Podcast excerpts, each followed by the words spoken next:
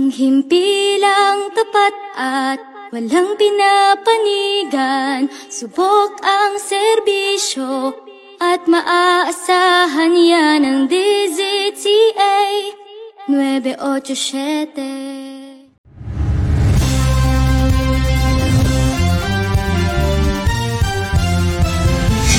Magandang araw Luzon. Maayong adlaw Visayas. Mapiya Kapapita, Mindanao. Ako si Jos Benviaje. At ako naman si Bea Umali. Maghahatid ng mga rumaratsadang balitaan mula sa nag-iisang himpilan ng tunasan. Ito ang DZTA 987, Biyahe Balita. Boses ng Tunasians, lalakbayin ang katotohanan. Sa ulo ng mga rumaratsadang balita, Tambalang Marcos Duterte nanguna sa Pulse Asia Survey. Muntinlupa Aquatic Center formal na binuksan kasabay ng ika-27 anibersaryo ng Muntinlupa. Presyo ng petrolyo at mga bilihin pinangangambahan na tataas sa susunod na linggo. Daniel Padilla, viral matapos suportahan si VP Lenny sa 2022 elections. Para sa unang balita, tambalang Marcos Duterte nanguna sa Pulse Asia Survey. Narito si Paul Neil Muleta. Nanguna si Presidential Aspirant Ferdinand Marcos Jr. sa Pulse Asia Survey na isinagawa noong ikatlong linggo ng Enero na nakakuha ng 44% na sinundan ni Vice President Lenny Robredo na may 11%.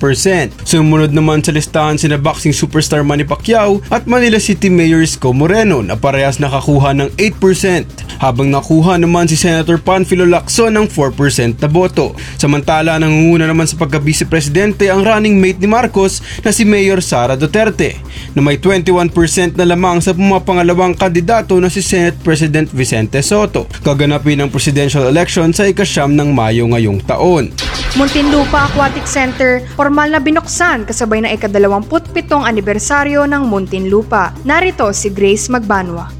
Formal na binuksan sa publiko ang Muntinlupa Aquatic Center na siyang kinaroroonan ng kauna-una Olympics ay swimming pool sa Pilipinas. Ito ay kalinsabay ng pagdiriwang ng 27th City Anniversary ng Muntinlupa noong unang araw ng Marso. Ayon sa alkalde na si Mayor Jaime Presnedi, maaari itong mag-go sa mga pagtitipon na may kinalaman sa aquatic sports. May seating capacity rin ito na 1,200 na maaaring magamit sa mga formal na okasyon na dadaluhan ng maraming tao. Dagdag pa ng alkalde, hindi galing sa utang ang perang ginastos dito kundi sa pondo ng nasabing lungsod. At iba pang mga rumaratsadang balitaan sa pagbabalik ng biyahe balita matapos ang ilang paalala. Uy, Skady bro, sinong napupusuan mong kandidato? Nakakabahala nga, Patrick. Ang daming fake news about political candidates. Paano naman kaya tayo makaboboto ng maayos nito, Skady bro?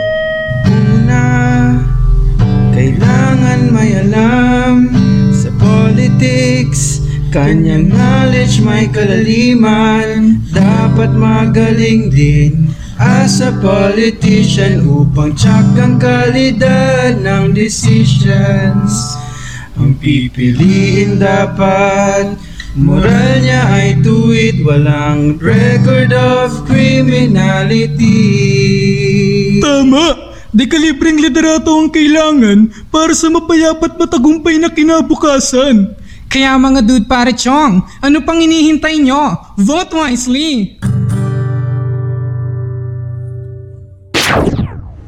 Nananatili kayong nakatutok dito sa DZTA 987 para sa iba pang rumaratsadang balita, presyo ng petrolyo at mga bilihin pinangangambahan na tataas sa susunod na linggo. Narito sa Bea Umali para magbalita. Tataas ng hanggang 5 piso kada litro ang presyo ng petrolyo sa Pilipinas, punsod ng girian sa pagitan ng Russia at Ukraine. Ayon sa mga eksperto, inaasahan na abot hanggang 6 na piso kada litro ang diesel, hanggang 4 na piso naman kada litro ang gasolina, at 4 na piso sa bawat litro ng kerosene. Pinangangambahan ng mga lokal na industriya ang pagtaas ng presyo ng mga pangunahing bilihin, epekto ng pagtaas ng presyo ng petrolyo sa merkado. Pagkontra naman ng DTI, wala umanong nakikitang pagtaas ng presyo ng mga bilihin.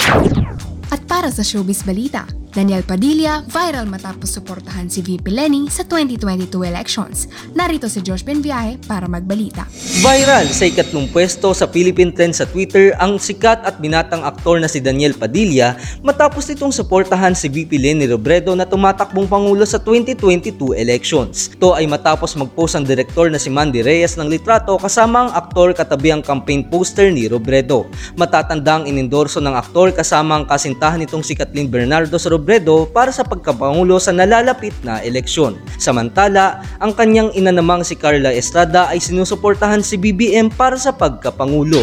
At iyan ang mga rumaratsadang balitaan sa oras na ito. Ako si Bea Umali. Kasama si Josh Buenviaje, samahan niyo kaming muli sa susunod na paglalakbay sa katotohanan sa ngalan ng mga Tunasians at para sa bayan. Ito ang DZTA 987 Biyahe Balita